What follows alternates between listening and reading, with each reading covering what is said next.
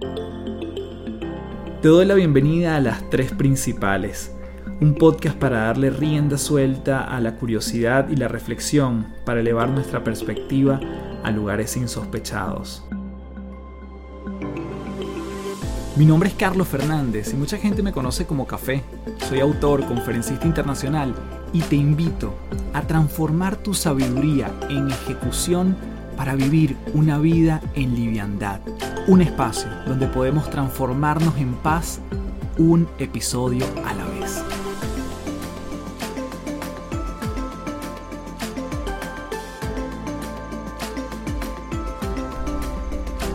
Hello, hello, un gusto saludarte. Mi nombre es Carlos Fernández, arroba Café del Éxito en todas las redes. Y como siempre, triple gracias, principaleros y principaleras, por ser parte de un nuevo episodio de las tres principales. En esta oportunidad conversé con Jesús Hijas, así se escribe su, su apellido, con H, Hijas. Y Jesús es un español formidable, y un gran tema que tenemos en común, y de eso conversamos, es la pasión por la creatividad. Una palabra que a veces está destinada como, o pareciera estar destinada solo para pocos, solo para artistas, para gente que se dedica a profesiones específicas, cuando en realidad la podemos desarrollar cada uno de nosotros. Y en este episodio conversamos acerca de este gran término conjugado con otro que tiene una gran relevancia en los tiempos modernos y es la inteligencia artificial. ¿Qué está pasando con la creatividad y la inteligencia artificial? ¿Se divorcian? ¿Se casan? ¿Se potencian? ¿Se catalizan? ¿Cómo esto nos va a permitir abrir puertas de cara a lo que ya está sucediendo? Ni siquiera hablemos de futuro, estamos hablando de presente. Y nos viene a hablar también de los mitos de la creatividad, de cómo nosotros podemos hacer ejercicios para fortalecerla y por supuesto que esté presente cuando la necesitamos. De esto y mucho más en este gran episodio de la mano de Jesús Hijas aquí en las tres principales. Bien, tenemos en las tres principales nada más y nada menos que a Jesús Hijas. Gracias Jesús por el tiempo. Un fuerte abrazo desde Santiago de Chile hasta Madrid. ¿Qué tal, Carlos? Nada, encantado de estar aquí. Muchas gracias a ti. Oye, eh, Jesús, muchas preguntas en un ámbito que me apasiona profundamente, como es el tema de la creatividad y hoy le vamos a además a dar el, twist, el toque de la inteligencia artificial. Pero antes de eso, quisiera preguntarte, eh, ¿cuál es el contexto desde el punto de vista de tu niñez o tu adolescencia que nos permitiese entender el Jesús que está hoy frente a nosotros? Uh, muchas aristas ahí en esa pregunta, pero, pero bueno, sí, me gusta, me gusta todo es eh, resultado al final de lo que vas construyendo. Mira, yo creo que de niño yo soy una persona que, que, se considera creativa desde casi muy, muy joven, o sea, casi desde, desde muy pequeñito, pues noto que tengo ahí esa tendencia a dar la respuesta diferente ante preguntas eh, colectivas de los profesores. Empiezo a ver que destaco por eso, ¿no? Porque es al que se le ocurre la perspectiva diferente, el que elige el camino alternativo al, más fácil, etcétera.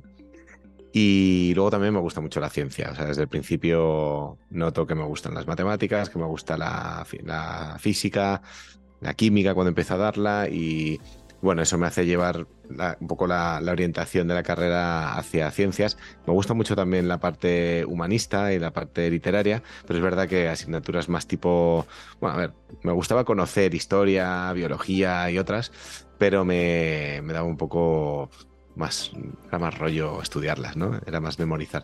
Me gustaba entender la lógica detrás de las cosas, ¿no? Y eso me lo, me lo daban las ciencias puras y por ahí me orienté. Eh, bueno, podemos profundizar en varias cosas, pero ya así como último ingrediente, te decía que era una persona eh, creativa. También, como rasgo de las personas creativas, creo, está el que oscilamos entre extraversión e introversión. Y no he tenido una personalidad hiperdefinida desde, desde joven, eso me ha venido más bien en, en el yo adulto, pero el, el oscilar entre extraversión e introversión, pues, eh, pues yo creo que me ha dado también una, eh, un interés por entender a las personas. ¿Sabes? De hecho, bueno, ahora hablamos si quieres de un poco más de estudios universitarios, pero yo acabo haciendo ingeniería y mi idea original era estudiar psicología. Mm, creo que te lo había escuchado en algún momento y, y te pregunto, eh, Jesús, desde el punto de vista, vamos a llamarlo entorno familiar o escolar, em, el ser una persona que además poca gente admite que es creativa, y quizás en ese momento tampoco te autodefinías así, te llevaba a hacer cosas como qué, en términos, como tú dices, las preguntas, las indagaciones, las respuestas en las clases, pero por ejemplo, en actividades con compañeros o en actividades extracurriculares, em, no, no sé, había, había algo que sí te, te diferenciaba, que tú decías, o tu familia te decía, esto no es tan normal. Bueno, em, no en todo destacas. O sea, al final yo creo que para ser creativo tienes que, o sea, para mí ser creativo es la habilidad de idear soluciones originales, ¿no? A problemas. Eh, entonces, para ser original, pues tienes que entender el contexto y ver por dónde entrar a esa originalidad, ¿no? Y ser diferente, tener otro ángulo y tal. O sea, eso me ha llevado a esas dos partes, a primero entender el contexto y hasta que, pues eso, socialmente, académicamente no he entendido todo el contexto, es como que he mantenido siempre un perfil bajo ¿sabes? Jugando un poco con esa introversión. Pero cuando he entendido el contexto, he entendido las reglas del juego, pues siempre eh, me ha pedido el cuerpo el ir ese pasito más allá y dar la solución alternativa diferente. ¿Sabes? El ejemplo que te daba de pregunta colectiva del profesor era muy obvio, porque cuando nos ponían a todos en lo mismo, decía, vale, el contexto lo entiendo. Ahora, el 99% va a hacer esto, yo quiero hacer lo otro, ¿no? Pero en otras situaciones, pues a lo mejor más de niño, pues eso, típica situación de relaciones sociales, deporte, Em, el día a día y tal, cuando no he entendido el contexto, he mantenido un perfil bajo. Es interesante.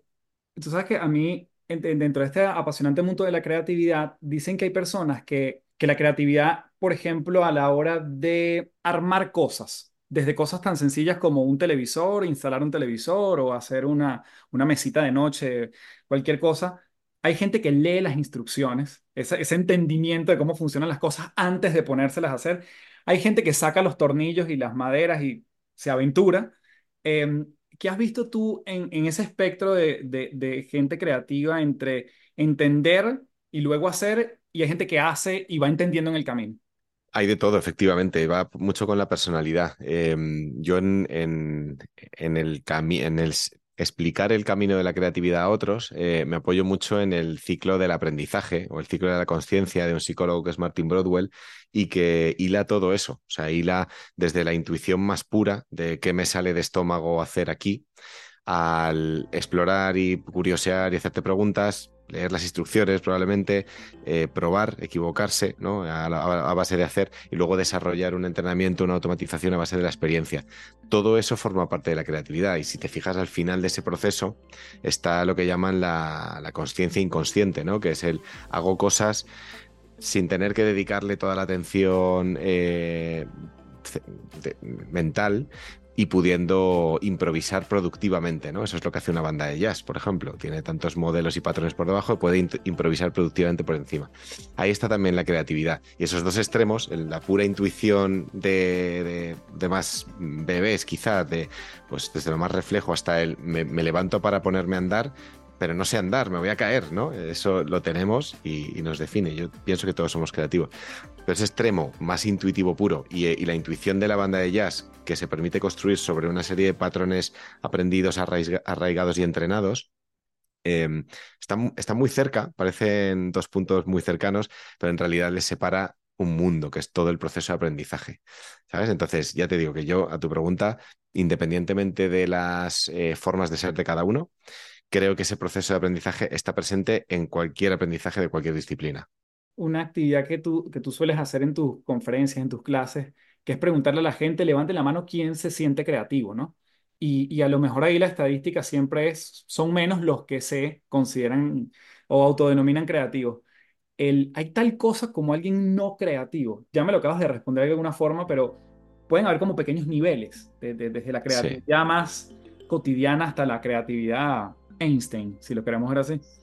Sí, Sí, es verdad que condiciono mucho con la pregunta, ¿no? Porque en un foro, en un foro más masivo pides a la gente que levante la mano con una pregunta y no van a levantar. Si yo preguntara quién no se considera creativo, pues pocos levantarían la mano y por extrapolación podríamos decir que el 90% no es, pero no es así. Entonces, fuera de esos factores que también lo utilizo mucho para dinamizar y tal, eh, lo utilizo, o sea, sí que es verdad que ese porcentaje está ahí, siempre está en el 20, 30%, a veces me he encontrado foros, no sé, no sé si cosa de la casualidad o qué, pero de gente más joven que se aventura más a levantar la mano, ¿sabes? 40-50%, que sí se considera creativos. Y luego, pues lo utilizo para un poco desmontar los mitos de la creatividad, pues esto de es cosa de artistas, es, innata, eh, es cosa del departamento de innovación y cosas de estas que nos decimos para no entrenar la creatividad. Y luego ya entrar sí a la definición y al entrenamiento. Es una cosa muy abstracta, es una habilidad muy abstracta, pero que, que yo creo que de adultos es cuando nos decimos Mm, no soy tan creativo o no puedo entrenarlo o bueno, es más práctico ir por otro lado, ¿no? Que por el lado creativo. Porque yo creo que sí, con lo que el ejemplo que te daba de, bebés todos nos ponemos de pie y nos ponemos a andar, aunque son cosas que no sabemos hacer, pues nos lanzamos, ya hemos, a lo mejor no tenemos tanto filtro para el, para el error, ¿sabes? Y para el aprendizaje, al fracaso, si lo quieres llamar así. Y entonces eso a lo mejor sí que nos, nos dibuja algunos niveles, ¿no? Yo en, en, mi tercer libro que habla del camino de la creatividad hablo de siete, de siete hábitos de las personas creativas, desde lo más intuitivo hasta el, hasta el hábito de ser creativo, ¿sabes? El hábito de ser, digamos, productivamente creativo. O sea, tener integrada la creatividad tan tan en tu día a día que no necesitas forzar, entre comillas, ese proceso de divergencia-convergencia, sino que lo haces de la que eres productivo. Ah, hay una autora que se llama Mel Robbins que ella dice que la, motivación nunca sirve cuando la necesitas, ¿no? Entonces por eso es que no puedes contar con ella. Eh, ¿Crees o afirmas que funciona igual con la creatividad? Es como, más bien la tenemos que tener como un músculo entrenado y cuando la necesitamos va a estar allí en forma.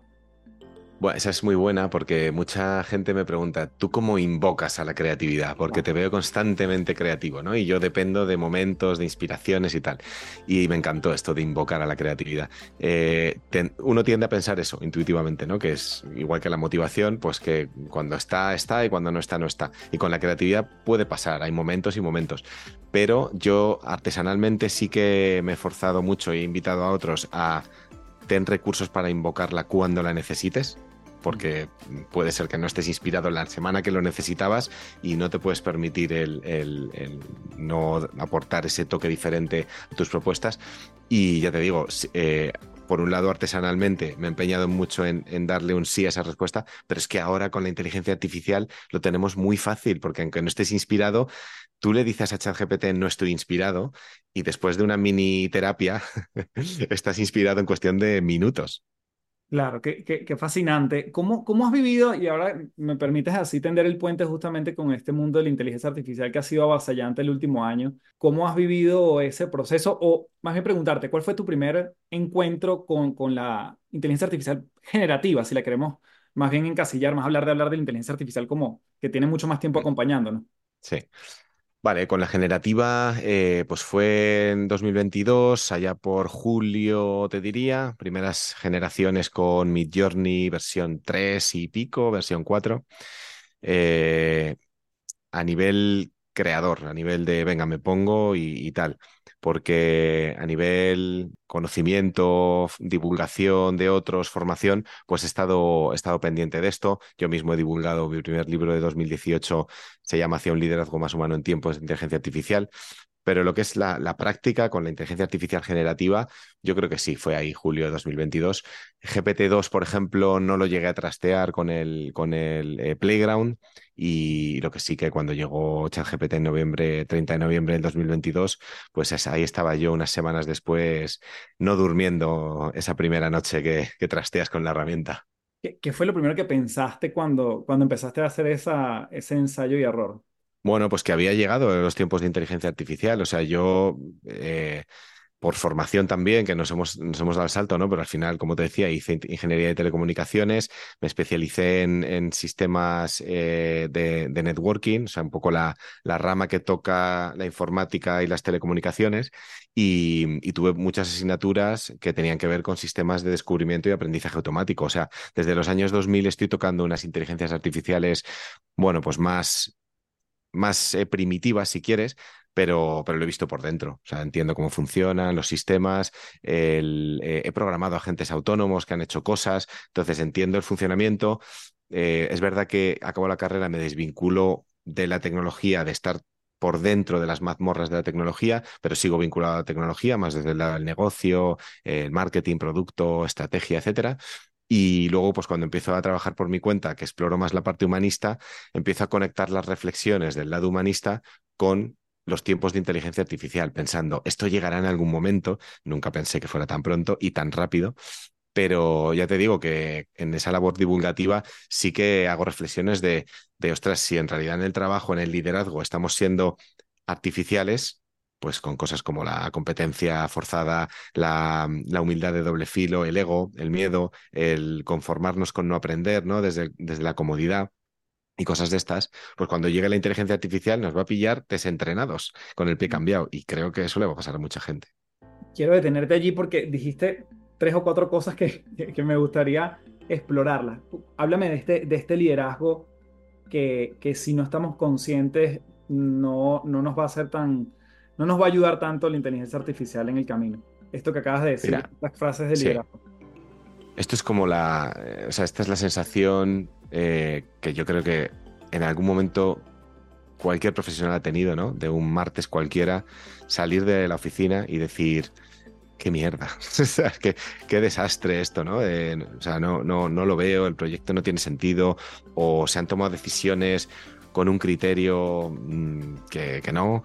Bueno, pues esta sensación que tiene Neo, por ejemplo, al principio de Matrix, que ya sabes que soy muy fan de Matrix, de aquí hay algo que no funciona, ¿sabes? Pero que en ese miércoles siguiente cualquiera, pues nos levantamos y nos decimos a nosotros mismos, bueno, a ver, tampoco te rayes, que no pasa nada, sigues con tu puesto, te pagan tu sueldo a fin de mes y todo bien, ¿sabes? Todo bien, el, el sol luce, el agua sale limpia del grifo, pero tú sigues sintiendo que algo por dentro no funciona. Y en lo que no funciona, pues yo en mi primer libro lo llamé unleadership, que es la negación del liderazgo, porque el liderazgo lo que tiene que ser, en teoría, es inspiración, es ejemplo, es creatividad para enseñarte un poco el camino, mentorización, eh, liderar con, desde el servicio, liderar para el servicio, liderazgo de servicio, ¿no? Para, hacer crecer a otros con un espíritu de contribución a causas con sentido, no solo en el PNL de la organización a la que pertenece, sino un impacto positivo en la sociedad, en el planeta.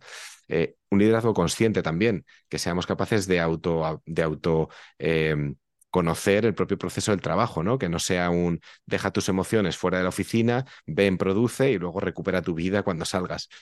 Pues, hombre, deberíamos poder hacer ese autoanálisis mientras trabajamos, tampoco en offsites ni en momentos de vayamos a tomar una birra en la cena de Navidad.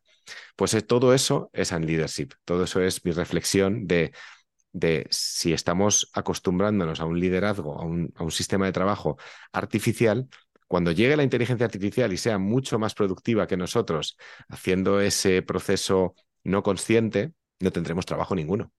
¿Cómo has visto, digamos, los últimos tres años, que todavía digamos que podemos identificarnos con la salida de una pandemia, eh, entornos remotos, eh, trabajos que se han distanciado en alguna forma físicamente, otros llegaban a un punto medio híbrido, y ahora entonces tienes este catalizador de la inteligencia artificial que, como todo, ¿no? Es como un cuchillo, podemos utilizarlo para el bien o para el mal, pero eh, ¿cómo sientes que, que los entornos de trabajo eh, híbridos se ven afectados por, por esta dinámica? Si este episodio te está añadiendo valor y si estás escuchando por Spotify, te pediría que me dejes tu valoración desde ya. Haz una pausa 5 estrellas, le das a seguir al podcast para que no te pierdas nada y eso hace que el efecto multiplicador pueda llegar a más personas y que Spotify nos recomiende más. Y esto es todo, sigue disfrutando de las tres principales. Bueno, esto es una discusión muy, muy profunda y muy potente. Ayer estaba justo en un evento de uno de mis, de mis clientes, que es Shakers, que es una plataforma que está en el futuro del trabajo, ¿no? Y una plataforma que conecta freelance con, empresas que, que contratan freelance. Eh, y, van a sacar uno de los informes eh, más potentes con empresas españolas, en España al menos, sobre trabajo presencial, híbrido, remoto. Y una de las cosas que hablábamos ayer en el, en el evento es, eh, bueno, no hay, no hay blancos y negros, no hay soluciones one size fits all, y lo que hay que hacer es abrir un buen debate profundo, habrá, hablar de, de qué efectos se generan, ¿no? Pues hay, hay efectos de, de, más libertad, obviamente, con un trabajo remoto, por ejemplo, pero también puede haber efectos de pérdida de identidad. Hay efectos de eh, independencia, pero también puede haber falta de integración. Eh, la cultura se puede ver reforzada si cada individuo eh, es más él o ella pero también se puede ver debilitada si no hay un nexo o una identidad común. O sea, hay muchas reflexiones que hacer y varían además por sector, por tipo de empresa, tamaño de empresa, mm, propuesta de valor. O sea, que, cada una de esas reflexiones y dimensiones hay que llevársela al caso concreto de cada empresa.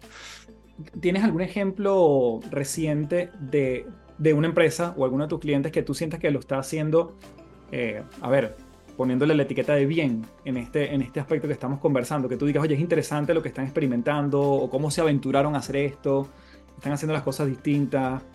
Sí, o sea, a ver, sí que ese es uno de ellos. Desde luego, yo creo que es más catalizador, ¿no? En ese sentido de tu pregunta sería un poco la consultora que ayuda a clientes finales a hacer esto. Pero bueno, ellos mismos se lo aplican y, en su labor de catalización eh, yo, yo, los mencionaría como referentes. En el, en el plano cliente final, empresa, yo este año he tenido pues, el privilegio de trabajar con grandes empresas en formaciones y te daré dos ejemplos en esto, que son Telefónica y BBVA, ambas empresas españolas, grandes empresas del IBEX 35, decenas de miles de empleados en todo el mundo además. Y bueno, pues con sus pros y sus contras, eh, con distintos enfoques según en qué áreas y momentos, pero, pero hay experiencias muy positivas, ¿no? de, primero, de cómo se afrontó la pandemia, desde la responsabilidad no solo de cara a empleados, sino también de clientes, a, oye, cómo, cómo oriento mi comunicación, mi propuesta de valor en el momento que se está viviendo. Y luego el, cómo se han ido viviendo estos tres años con, bueno, pues eso, con los, con los pros y los contras que hay que poner en la balanza de los distintos modelos.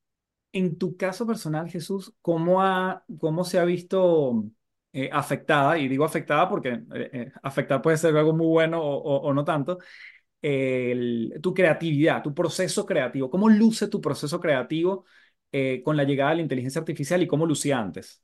Mira, yo lo, lo parametrizo hasta en, una ecuación. Em, yo digo eh, que elevas tu creatividad a la potencia de la inteligencia artificial. O sea, eh, yo lo que he hecho ha sido poner la tecnología en el exponente porque realmente, o sea, y lo ves en cosas muy pequeñas, como lo que te decía antes, ¿no? De no estoy inspirado, y eso mismo se lo pones a una máquina que te saca de ese estado y, te pone a rodar. Em, pero claro, es que cuando estás inspirado realmente estás potenciando tu proceso porque vas mucho más rápido en cosas que podías llevar, podían llevarte días antes, pues ahora te lleva minutos. Em, enfoques diferentes, oye, dame esto, pero que rime, eh, hílame estas ideas o resúmeme cosas que necesariamente tenemos que hacer ¿no? en el proceso de la creatividad no todo es patrones eh, que tengan esa chispita de la emoción, ¿no? a veces aparece al principio del proceso, a veces aparece al final o en medio, pero en la parte de la divergencia, que hay que hacer ahí un heavy lifting pues muy fuerte de, ideación, de tirar de, bueno, pues eh, eh, caminos alternativos, buenas preguntas, ideas alternativas y tal, tirar de memoria también, pues eso, la inteligencia artificial nos ayuda muchísimo. O sea, de repente, pues tenemos ahí un compañero, un copiloto que nos resume PDFs gigantes y nos dan las ideas claves, ¿no? Y es que esto es, esto es impresionante. Entonces yo creo que realmente es un potenciador de todos los, eh, de todas las fases del camino de la creatividad. ¿Crees que en este camino te has vuelto mejor en, en pedir instrucciones, en, en hacer prompts y, y, cada vez ser más minucioso en cómo, cómo ejecutas esa instrucción? Porque yo creo que al final también se nos ha desmontado un paradigma de que tenemos que tener todas las respuestas, ¿no? Sino más bien hacer cada vez mejores prompts o preguntas en la vida en general, ¿no? Y creo que ahí hay algo que, que, combina un poco también la parte de ingeniería con psicología que me lo mencionabas al principio. Sí, pues mira, o sea, si te soy sincero, la, la respuesta a tu pregunta sería no, porque, porque no he tenido una mejora muy fuerte por el hecho de que ya desde el principio empecé muy entrenado en esto. O sea, yo cuando cogí la máquina de las respuestas, porque así la llamábamos, em, yo tenía muy claro que le iba a preguntar y que no, ¿sabes? Y había mucha gente que sí se plantaba en esa pantalla de ChatGPT diciendo, Buah, tengo aquí la máquina de respuestas y no sé qué preguntar. Y hacían preguntas obvias, ¿no? Como cuándo es la final de la Champions y dónde la puedo ver. Y, yo las primeras interacciones que tengo, que lo pongo por ahí de ejemplo en, muchas de mis formaciones, es, le preguntaba cosas como, ¿qué es el tiempo? ¿Sabes? Y de, la, y de la respuesta empezaba a tirar del hilo. Oye, si el tiempo es la sucesión de eventos, ¿significa que si no hay eventos no habría tiempo? Y claro, cuando pongo esto en formaciones, la gente me dice, pero, pero, ¿qué te fumaste ese día? ¿No? Porque, porque, ¿qué pregunta? Y digo, sí, pues es que en el fondo tenía claro que para sacar el máximo de un sistema también juegas con ventaja porque sabes cómo funciona por debajo, ¿no? Entonces, de un sistema que está entrenado a ponerle predicción y atención a un poco la siguiente palabra que te va a dar, porque básicamente eso es lo que es eh, un chat GPT, pues tú lo que tienes que hacer es tratar de profundizar y hacerle pensar poco a poco, paso a paso. Eh, entonces, yo como tal, mucho prompt engineering no he hecho. No he hecho. O sea, para algunas cosas que he querido encapsular, sí. Por ejemplo, cámbiame esta descripción corta eh, para, que para, para que sea un prompt pues más largo, más currado, más profundo, para que cuando yo me lo lleve a Midjourney me dé una imagen mucho más chula que la que me hubiera dado una descripción corta, ¿no? Bueno, esto con las versiones 5.0 y anteriores funcionaba muy bien y yo llevo generando imágenes impresionantes mucho tiempo, ahora con la 5.2 no hace ni falta, es hasta contraproducente. Pero claro, es un caso de uso que me venía muy bien porque yo no me quería currar una descripción súper larga de, pues a lo mejor un lobo, ¿no? Como pongo en el ejemplo, eh, muchas veces, sino que simplemente le he entrenado para que me haga la traducción de un lobo aullando a la luna llena, idioma natural mío, a un prompt más currado. Si te fijas esa labor de prompt engineering que se puso muy, muy de moda este año y parecía que la profesión del futuro y tal, esto ya se lo ha devorado la propia, la propia tecnología, porque ahora ChatGPT con DALI 3 integrado hace eso. Tú le das una descripción sencilla y por debajo le está dando a DALI 3 la máquina 1 le da a la máquina 2 un prompt más currado para que te dé el, mejor resultado posible. ¿no? Entonces, al final, por resumir la, respuesta a tu pregunta, el, o sea, prompt engineering es sentido común. No es otra cosa que sentido común. Y encuentras muchísima más ventaja de, en, cuanto a riqueza y profundidad de conversación con la inteligencia artificial, cuando tú tienes también esa riqueza y profundidad a la hora de conversar, de preguntar, de ir interactuando, etc.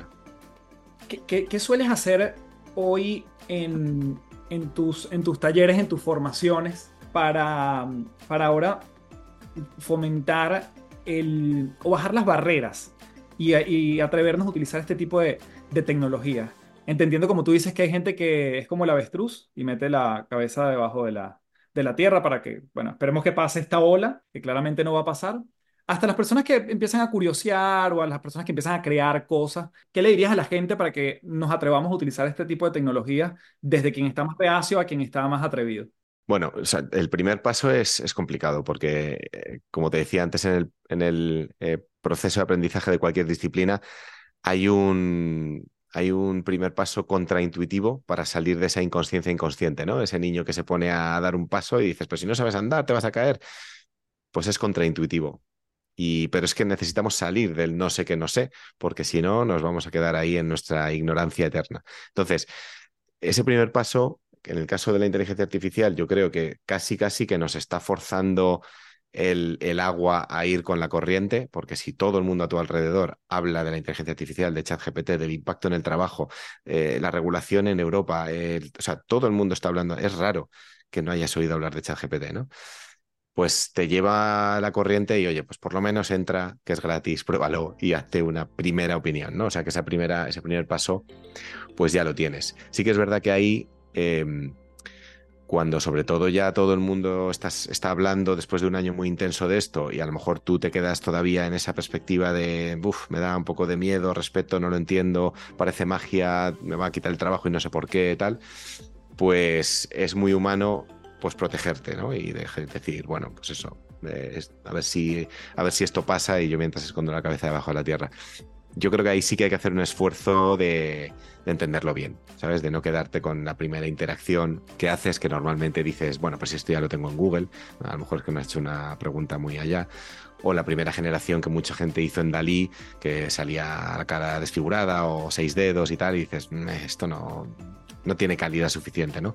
Bueno, pues ahí hay que rascar. Y ahí en realidad, pues lo que te decía, que iniciar un proceso de aprendizaje que nunca fue fácil. Si es que nunca fue fácil aprender de algo, pero también hay que, hay que entender que en tiempos de inteligencia artificial, algo tan humano como el, la capacidad y el amor por aprender es diferencial.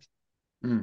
Ese diferencial, hoy en día, una persona, desde lo que tú has visto, que se involucra más con, con esta tecnología en una empresa normal, que se atreve, que incluso, mira, el informe que antes me tomaba dos días hacerlo, ahorita lo hago en una hora. Em, versus aquella persona que dice, no, pero es que pareciera que estás haciendo trampa o lo invade el síndrome, el, síndrome del impostor y entonces dice, no, mejor no, porque entonces, ¿será que ahora yo no soy tan bueno como yo pensaba? Porque hay muchos paradigmas en torno a esto. Eh, ¿cómo, cómo vemos esa, entre comillas, esos dos tipos de personalidades? Pues que eso va a estar siempre ahí. Que sabes que los miedos y los, y los eh, bloqueos y los síndromes del impostor, incluso las decisiones guiadas por el ego interno, siempre va a estar ahí. Y yo creo que esa historia pues, ha, sido, ha sido común a todas las revoluciones tecnológicas. Y esto, bueno, esta puede acelerar Mm. eh, pues un cambio de mentalidad por, por, pues por temas forzosos, ¿no? Porque va a haber mucho desplazamiento de puestos de trabajo, porque la gente se va a ver en una situación pues difícil, que bueno, entonces, claro, el, eh, sin embargo, del otro lado, pues hay, mucha oportunidad. O sea, yo creo que ahora la- el profesional que está tranquilo es el que en realidad, o sea, no es, no es que sepa nada distinto a, a todos los demás, ni, ni que sea más listo, ni que, o sea, es que tiene, yo creo que muy claras las bases humanistas de aprendizaje, de emoción, de, de amor por el, por el proceso y, el camino, ¿sabes? Y bueno, y confía, o sea, porque confiando desde esas bases humanistas puedes construir lo demás. Em, aquí en el podcast entrevisté a Leonardo Padrón, quien es un escritor em, venezolano, y él decía que una de las cosas más interesantes de su trabajo y además más estresantes era encontrarse con el vértigo de la página en blanco cada vez que se sentaba a escribir. Hoy en día, claramente lo que tú decías, ¿no? Este bloqueo creativo, lo que sea, pudiese resolverse con un, con un prompt medianamente bueno. Te pregunto esto por esta gráfica que tú muestras en una de tus charlas, donde el agua va llegando y va subiendo el nivel hasta ciertas profesiones. ¿Qué ves hoy en día que, que ya se sumergió en esa agua, que es fácilmente sustituible? ¿A quiénes le falta y cómo podemos cada vez más subirnos a la montaña para que, entre comillas, no nos llegue el agua? O una vez llegada el agua, la navegamos mejor.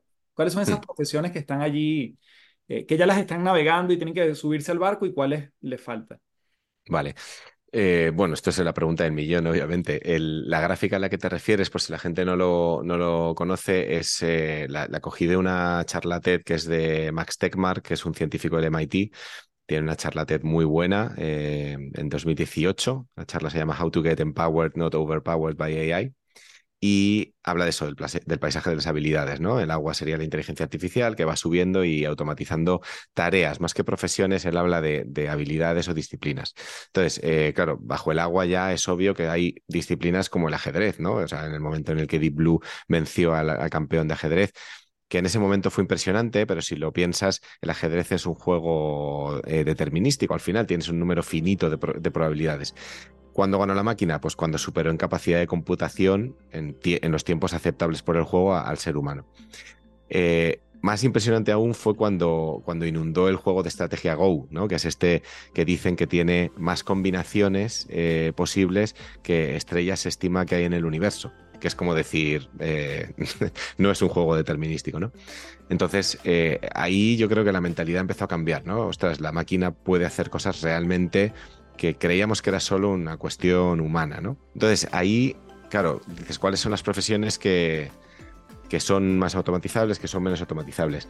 O sea, esa es la pregunta de millón, porque hasta ahora, hasta antes de que eh, explotara la IA generativa, pensábamos inteligencia artificial igual a resolución de problemas algorítmicos, en el sentido de los problemas que se resuelven con un paso, con un paso a paso, ¿vale? Un conjunto de, de pasos al final son lo que se determina, lo que se llama un algoritmo. Y entonces esos trabajos los consideramos de bajo valor. ¿Sabes? Un trabajo de, de asistencia, un trabajo de que se puede automatizar y que, bueno, nos decíamos, los humanos estamos más en, en la estrategia, en la creatividad, en el... Bueno, de repente llega la inteligencia artificial generativa y empezamos a ver que no, que sí que hay una capacidad, una cierta capacidad de razonamiento. A veces parece que tiene una cierta conciencia, incluso un cierto sentido del humor.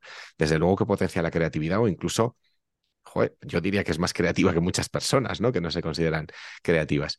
Em, y empezamos a ver que toma mejores decisiones que personas o que, que cura mejor esas decisiones, ¿no? Hay el caso famoso este de una, de una empresa que nombró CEO a una inteligencia artificial y subió un 25% en bolsa.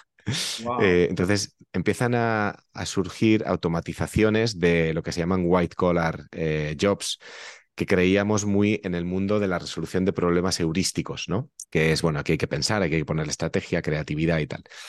Bueno, yo no sé, obviamente no sé, la respuesta a tu pregunta no sé, porque si lo supiera, pues seguramente estaría en algún otro sitio eh, tratando de, no sé, no sé muy bien qué, pero sí que creo que tengo mis hipótesis y en esa gráfica de TechMark o el, paisaje de las habilidades que hablamos, sí que digo siempre que, la creatividad siempre es una buena barca de flotabilidad, por dos razones. Primero, porque nos permite flotar y llegar arriba, y lo que hay arriba de esas cumbres, eh, pues son para mí las disciplinas que tocan la emoción humana, las artes, la ciencia, eh, el cine, eh, etcétera y, la creatividad nos ayuda a flotar y además nos ayuda a interconectar disciplinas, que esto es una cosa también herencia del sistema eh, educacional, del sistema pues, laboral muy industrial con el que llevamos sin evolucionar en esencia pues, muchas décadas en el que tú te formabas como ingeniero, médico, arquitecto o, abogada y esa era tu carrera toda la vida, ¿no? Y ahora y estamos desacostumbrados a aprender un poco de todo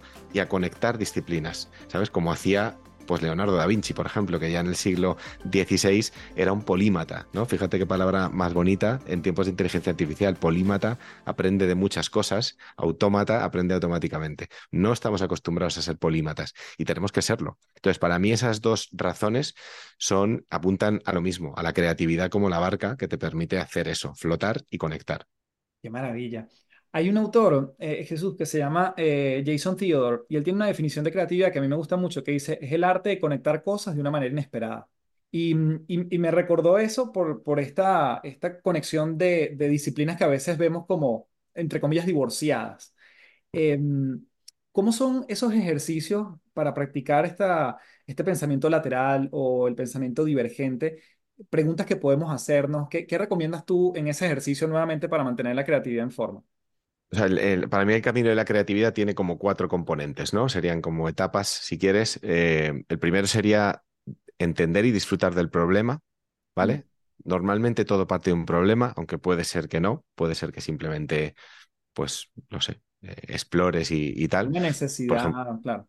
Una necesidad, como quieras llamarlo, pero todo parte de algo, ¿no? De tu estado actual y, y del estado deseado futuro. Entonces, entender y disfrutar el problema, ¿vale? Digo disfrutar porque en el mundo profesional normalmente no disfrutamos de los problemas, nos agobiamos con ir a por la solución y eso nos, eso nos hace ir muy por el camino lineal, ¿no? Que es el que hace el 90%, el más rápido teóricamente, el más conocido. Disfrutar y entender el problema. Segundo, hacer divergencia, que eso es básicamente hacer buenas preguntas, curiosear, explorar, Em, preguntas abiertas, pues el pensamiento lateral que decías, ¿no? Eh, preguntas de, iguales, preguntas abiertas, ¿dónde más se ha visto esto? Eh, ¿Cómo sería si estuviera en? Eh, ¿En qué otros, qué otros sectores han dado una solución a esto? ¿Cómo se dice en otro idioma? Pues preguntas abiertas que nos saquen un poco de ahí, pero también preguntas en forma de, em, de exploración explícita en, en la vida de uno, pues hablar con gente diversa, por eso la diversidad en los equipos es tan importante y fomenta la creatividad, ¿no? Porque una persona que venga de un background, imagínate, militar, eh, un piloto, un deportista de élite, una, no sé, pues un cocinero, pues va a aportar perspectivas diferentes que si siempre estamos rodeados de personas de empresa, ¿no? Eh, o hacer cosas pues más, más obvias, ¿no? Como viajar. Viajar siempre te hace eh, tener esa divergencia. Con inteligencia artificial, por cierto, tenemos ahora la pregunta maestra de divergencia, la tenemos muy a mano y muy productiva, porque es ¿qué preguntas podría hacerme para abordar mejor este reto? Esa es una pregunta que por definición nos abre el campo, nos invita a hacer divergencia y si se la haces a la inteligencia artificial te va a llevar por un camino que ya va a ser propio tuyo, ¿no? No va a ser diferente, va a ser diferente al del resto. Bueno, segunda etapa divergencia y luego vendría la parte de la convergencia que es que es más abstracta, ¿vale? Entonces yo ahí propongo dos cosas, que sería como hacer una convergencia inversa, ¿vale? Porque desde este punto de máxima divergencia de tengo las paredes llenas de posits, de colores, de ideas y tal. Mucha gente falla, muchos equipos fallan porque se ponen a seleccionar ideas al tuntún con criterios sesgados, tipo esta idea la he puesto yo, o esta es la única que entiendo la letra, o esta es la que más han votado. Pues yo lo que creo que hay que hacer ahí es pararse un momento, decir, vale, tenemos un montón de ideas, pero vamos a mirar al final del proceso, porque lo que quiero al final es que mi solución, mi propuesta de solución sea original. Y para mí la originalidad se codifica en la chispa de la emoción humana. Para mí esa definición que te decía, ¿no? De creatividad igual a capacidad de idear soluciones originales a mm. problemas reales, Pues en la originalidad en la originalidad está la chispa que aparece en las cumbres del horizonte de Tecmar que te decía antes. Fíjate, música, cine, artes, ciencia hay, una, hay un algo que conecta a nivel sutil y que hace a la gente pues emocionarse, que se le pongan los pelos como escarpias, que pues que se emocione, ¿no? Que diga qué original, qué diferente, cómo se le ha ocurrido esto. Esa conexión humana es lo que yo creo que hace que la creatividad sea una disciplina tan diferencial, porque la inteligencia artificial es muy raro que llegue ahí. Y si llega, pues como siempre digo, creo que Darwin habrá hecho su trabajo y nuestro tiempo pasó. Pero bueno, eh, volviendo al camino de la creatividad, pues ir al final, reconocer la chispa al final del proceso, decir, quiero llegar a esa chispa, entonces voy a partir de la chispa que otros han creado previamente y que yo reconozco en mí mismo, pues porque me ha emocionado, y que puedo sintetizar para, para tener patrones eh, que utilizar en mi propio proceso. Patrones de tipo, pues eso, que nos ayuden a conectar, a ordenar y conectar ideas. Las ideas de, de la divergencia y tener esos criterios de conexión y ordenación de ideas. Y esos patrones, pues pasan dos cosas. Uno es que podemos tener un toolkit de patrones artesanales más o menos intuitivos, ¿sabes? Piensa, decías antes lo de la definición de, de que fuera, eh, como decía, eh, esta persona. De conectar cosas de una manera distinta. Inesperada, sí, has dicho inesperada. Entonces, yo, me he quedado pensando en lo de inesperada. Digo, bueno, puede ser, pero puede también no ser, porque fíjate que Disney lleva contándonos la misma película durante décadas y, nos sigue emocionando. Y es creativo. Y nos sigue emocionando y es, y es inesperado a lo mejor el cómo lo utilizan, pero el patrón que va por debajo, que es eh, introducción, nudo, de desenlace o el viaje del héroe y tal, ese patrón es, siempre es el mismo y es la misma historia una y otra vez. ¿Por qué? Porque están utilizando creativamente el patrón. Luego la divergencia la enchufas y a lo mejor es un, es un mono, es, es un hombre que se cría entre monos o es, una, o es una aventurera que se va de viaje con su barco. Pero el patrón de la historia es el mismo. Entonces, reutilicemos esos patrones en nuestro propio proceso de convergencia para conectar y ordenar nuestras ideas. Eso de forma artesanal. Y es que ahora con inteligencia artificial lo tenemos, vamos, porque esa parte de la convergencia es muy abstracta. ¿Sabes? Es difícil. Entonces, con inteligencia artificial ya es que ni siquiera le tenemos que dar un, nombre explícito, tipo viaje del héroe, eh, negación de ideas, eh, desbloqueo circular y tal, sino que directamente podemos coger y subirle a un sistema de inteligencia artificial un papelote que yo he arrugado, le echo una foto y le digo, créame un diseño de un edificio con este, ¿sabes? Con este patrón. Boceto, sí. Sí, o sea, con un patrón que es que es un papel arrugado, que ni siquiera le voy a poner un nombre, pero que igual es una base para un diseño arquitectónico súper vanguardista, ¿sabes? De hecho, hay un caso súper super vistoso de eso. Entonces, es muy chulo, es muy abstracto, pero es muy chulo. Y, o sea, has visto como en esos cuatro, eh, esas cuatro fases del camino de la creatividad, te he dado un poco la pincelada artesanal humana, pero también te he dado el por qué ahora con inteligencia artificial podemos empoderarla y elevarla. No, me parece fascinante. Jesús, eh, ya entrando en la recta final de, la conversación, cosa que te agradezco un montón, que em, quisiera volver, que no, no nos detuvimos, eh, mencionamos uno muy por encima, pero sí me gustaría que, nos explicases un poco estos mitos de, que, que, se escuchan acerca de la creatividad, porque creo que también se desmantela y nos da como más tranquilidad para decir, ¿sabes qué? Yo puedo entrarle creativamente a, este, a esta necesidad, a este problema. ¿Cuáles, ¿Cuáles son esos mitos que suelen haber más o que tú sueles abordar más? Antes de continuar, quiero invitarte a www.cafedelexito.online para que puedas descubrir los diferentes tópicos que pudiese trabajar dentro de tu empresa para mejorar el bienestar de tu equipo de trabajo. Temas como liderazgo, motivación, trabajo en equipo, creatividad, mentalidad de crecimiento son algunos desde los que una vez escuchado la necesidad de tu empresa, podemos hacer grandes ajustes para llevar a tu equipo a un próximo escalón. Nos vemos entonces en www.cafedelexito.online y sigue con más de las tres principales. Hmm.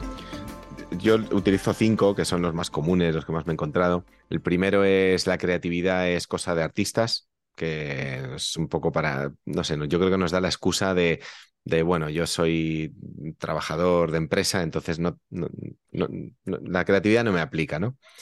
Y, bueno, yo eso yo creo que no es así, obviamente. De hecho, los artistas tenemos mucho que aprender de ellos, por lo que te decía antes, de las cumbres y de los patrones, pero es que además suelen tener un doble reto, ¿no? De, primero sacar adelante su craft, su, artesanía, y luego que el mundo la entienda y que la valore.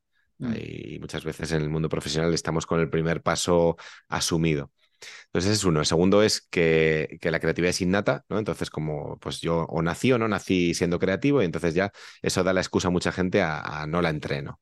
Mm. Bueno, otro, otro error, por lo que te decía antes del proceso del aprendizaje, ¿no? Y el desarrollo de, patrones para luego improvisar productivamente, como la banda de jazz. El tercero sería eh, muy de empresa, que la creatividad me la tiene que dar el departamento de innovación, ¿sabes? Entonces es como, bueno, creatividad as a service y esto lo utilizan mucho el resto de los equipos para no ser, que, para no ser creativos.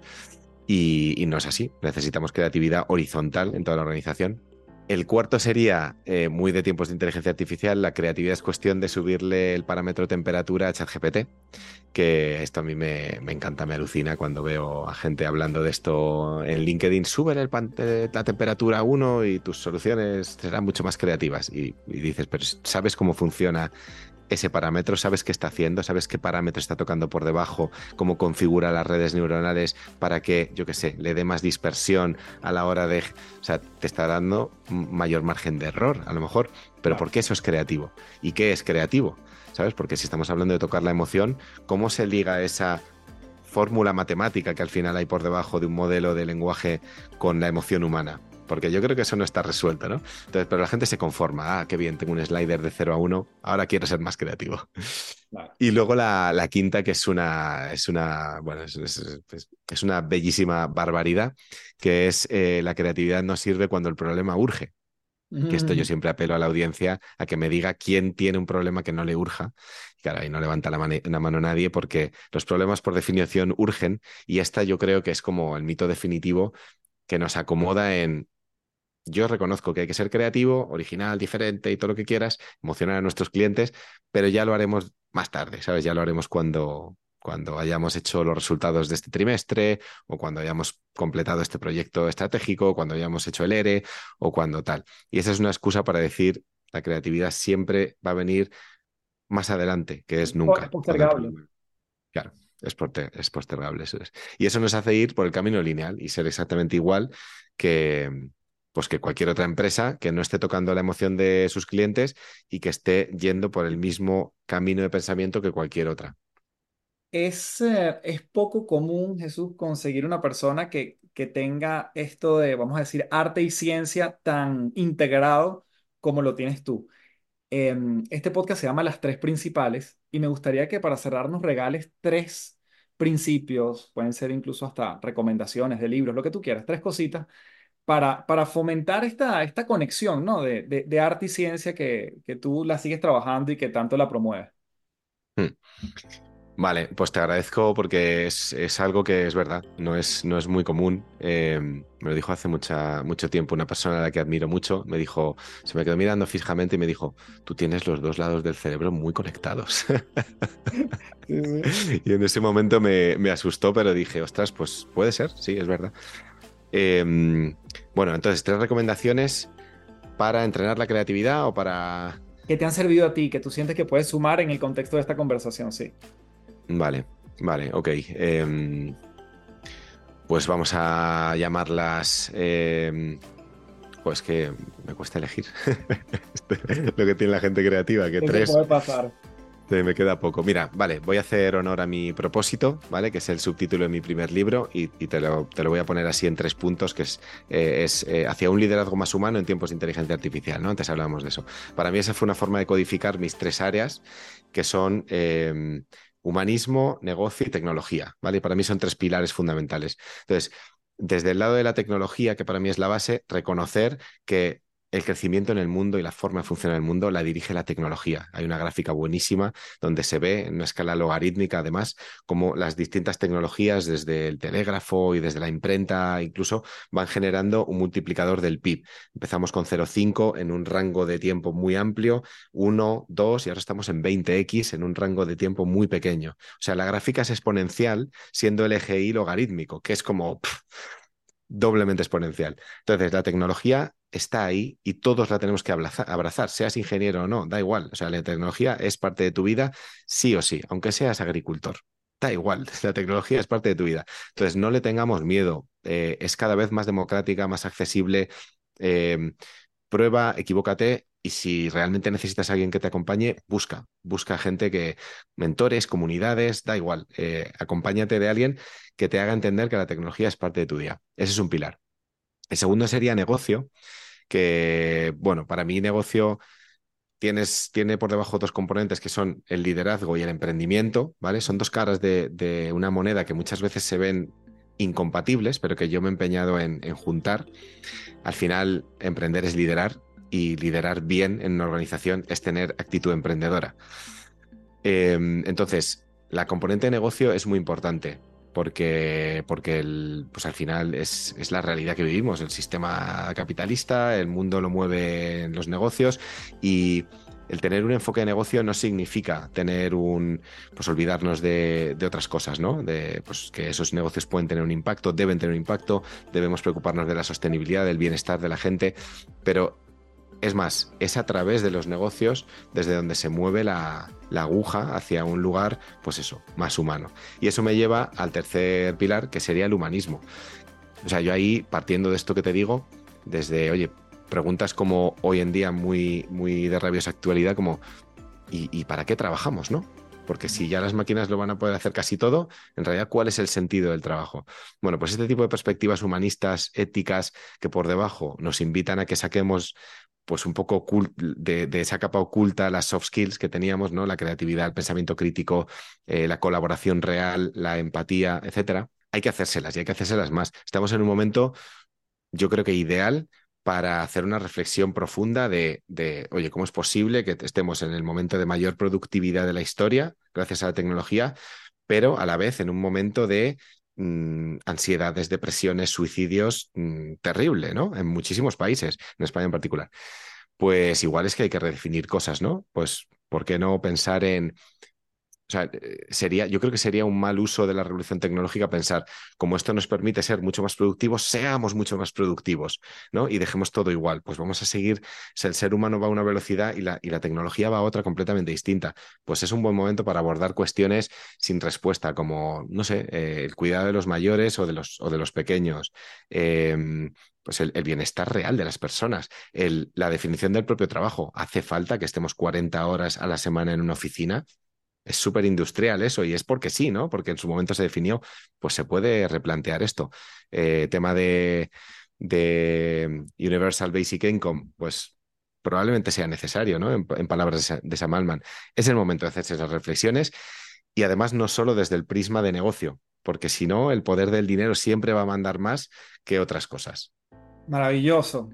Con esas tres principales nos vamos, dándote las gracias, Jesús, y simplemente dejarte el cierre eh, ¿Dónde te puede contactar la gente? ¿Dónde pueden saber más de ti, de tu contenido? Ahí sé que compartes mucho, pero bueno, de, tu mano este, nos invitas allí a, tu, a tus contactos. Venga, pues te doy otras tres principales entonces. También. Mira, las tres principales son LinkedIn. Soy eh, muy fan de esta red, divulgo muchísimo en LinkedIn y bueno, tengo una red muy amplia, pero llego al detalle de las conversaciones y ahí, ahí me pueden ver en, en abierto, en divulgación y, y, en continuo. Segundo sería Amazon. Tengo, como hemos mencionado, varios libros, cuatro en particular, y bueno, me gusta mucho escribir. Es una forma también de darle profundidad a muchos de los contenidos que redes abiertas no permiten. Y nada, pues si la gente me, quiere leer, pues encantado. Intento atender a todo el que luego me escribe para querer pelotear, profundizar y tal. Es una cosa que me encanta. Para eso escribo, que es el hashtag que uso siempre que alguien pone un post de, un libro mío en cualquier red, lo, reposteo y digo, para esto escribo. Así que Amazon sería la segunda. Y la tercera sería Patreon, que esa ha sido la manera, la forma creativa de darle salida a mi eh, enfoque divulgativo, porque a mí me gusta mucho, como ha quedado yo creo que obvio, el aprendizaje, me gusta mucho fomentar el aprendizaje en otros. Y lo que no me gusta es el negocio del aprendizaje. Y no he sido capaz de, de alguna forma, empaquetarlo y venderlo y tal. Entonces, Patreon ha sido la manera creativa de financiar mi actividad de divulgación. Y bueno, pues con un concepto muy de, micromecenazgo que se llevaba en, la era medieval, ¿no? De, bueno, pues si consideras lo que haces en, divulgación en LinkedIn una especie de arte, pues puede que haya mecenas que estén dispuestos a pagar una pequeña cantidad al mes para que ese arte siga existiendo, ¿no? Entonces ahí he creado un concepto de comunidad con algunos beneficios adicionales sobre esto del micromecenazgo básico. Y, este es el, esto es lo que llamo movimiento actitud emprendedora, que para mí es mi proyecto estrella, porque como te decía antes, creo en un futuro del trabajo con mucha más actitud emprendedora. Así que nada, por ahí, por, ahí lo pueden ver, eh, movimientoactitudemprendedora.com o patreon.com barra Jesús Hijas. Maravilloso. Jesús, nuevamente gracias en mayúscula, un fuerte abrazo y seguimos en contacto. Gracias a ti, Carlos. Bien, gracias por llegar hasta aquí. Para mí un enorme placer haber conversado con Jesús Hijas y te dejo las coordenadas de su trabajo en la descripción del episodio. Puedes mencionarme en arroba café del éxito. Asimismo, te dejo la invitación para que dejes tus comentarios por escrito si escuchas en este espacio, si escuchas este podcast por Apple Podcast, puedes dejarlo allí en blanco y negro. Igualmente tu valoración en Spotify, sabes que la aprecio un montón. Como siempre me despido diciéndote, transfórmate en paz. Muchísimas gracias. Chao, chao.